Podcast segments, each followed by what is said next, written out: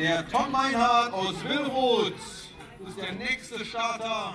Trong khi hầu hết người dân Đức trải qua lễ phục sinh hôm qua với những giỏ trứng bằng sô-cô-la, những bữa tiệc có thịt cừu hoặc đến nhà thờ, thì cư dân tại thành phố Hohausen ở nước này đã tổ chức một cuộc thi có truyền thống lâu đời và rất sôi động, đó là cuộc thi ném trứng. Sự kiện thường niên này không hẳn chỉ là một trò chơi mà nó còn có những kỹ thuật và quy định nghiêm ngặt. Người tham gia cuộc thi phải đăng ký dự thi và chọn một quả trứng đã luộc chín, được sơn màu sắc sặc sỡ, rồi tiến đến ném trứng vào trong một đồng cỏ. Mỗi người tham gia chỉ được ném duy nhất một lần và quả trứng phải còn nguyên vẹn không được vỡ.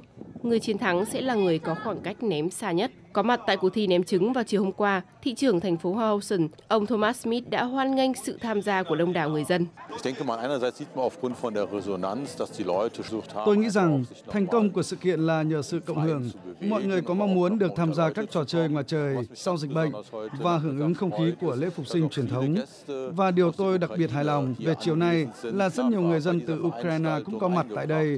Họ đã tham gia rất tích cực và hết mình vào sự kiện này, không hề có sự phân biệt trong cộng đồng xung quanh.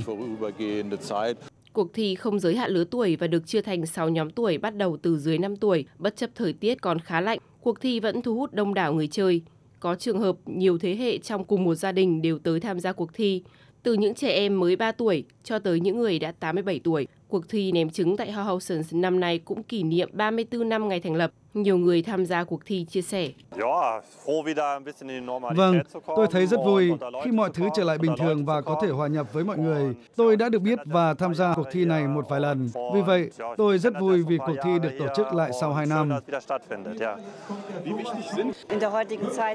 Những lễ hội truyền thống là rất quan trọng trong thời đại ngày nay, đặc biệt là khi chúng tôi đã không được tổ chức trong 2 năm. Mỗi dịp lễ phục sinh, mọi người chỉ cần gặp lại nhau, tìm thấy nhau, ở bên nhau. Những trò chơi dân gian truyền thống cũng rất quan trọng đối với ngành du lịch.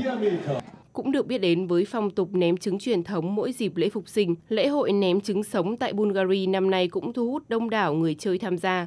Cũng giống như trò ném bóng nước, người chiến thắng sẽ là người bảo vệ được quả trứng của mình cho đến cuối cùng, mà không để bị giật mất hoặc ném đi.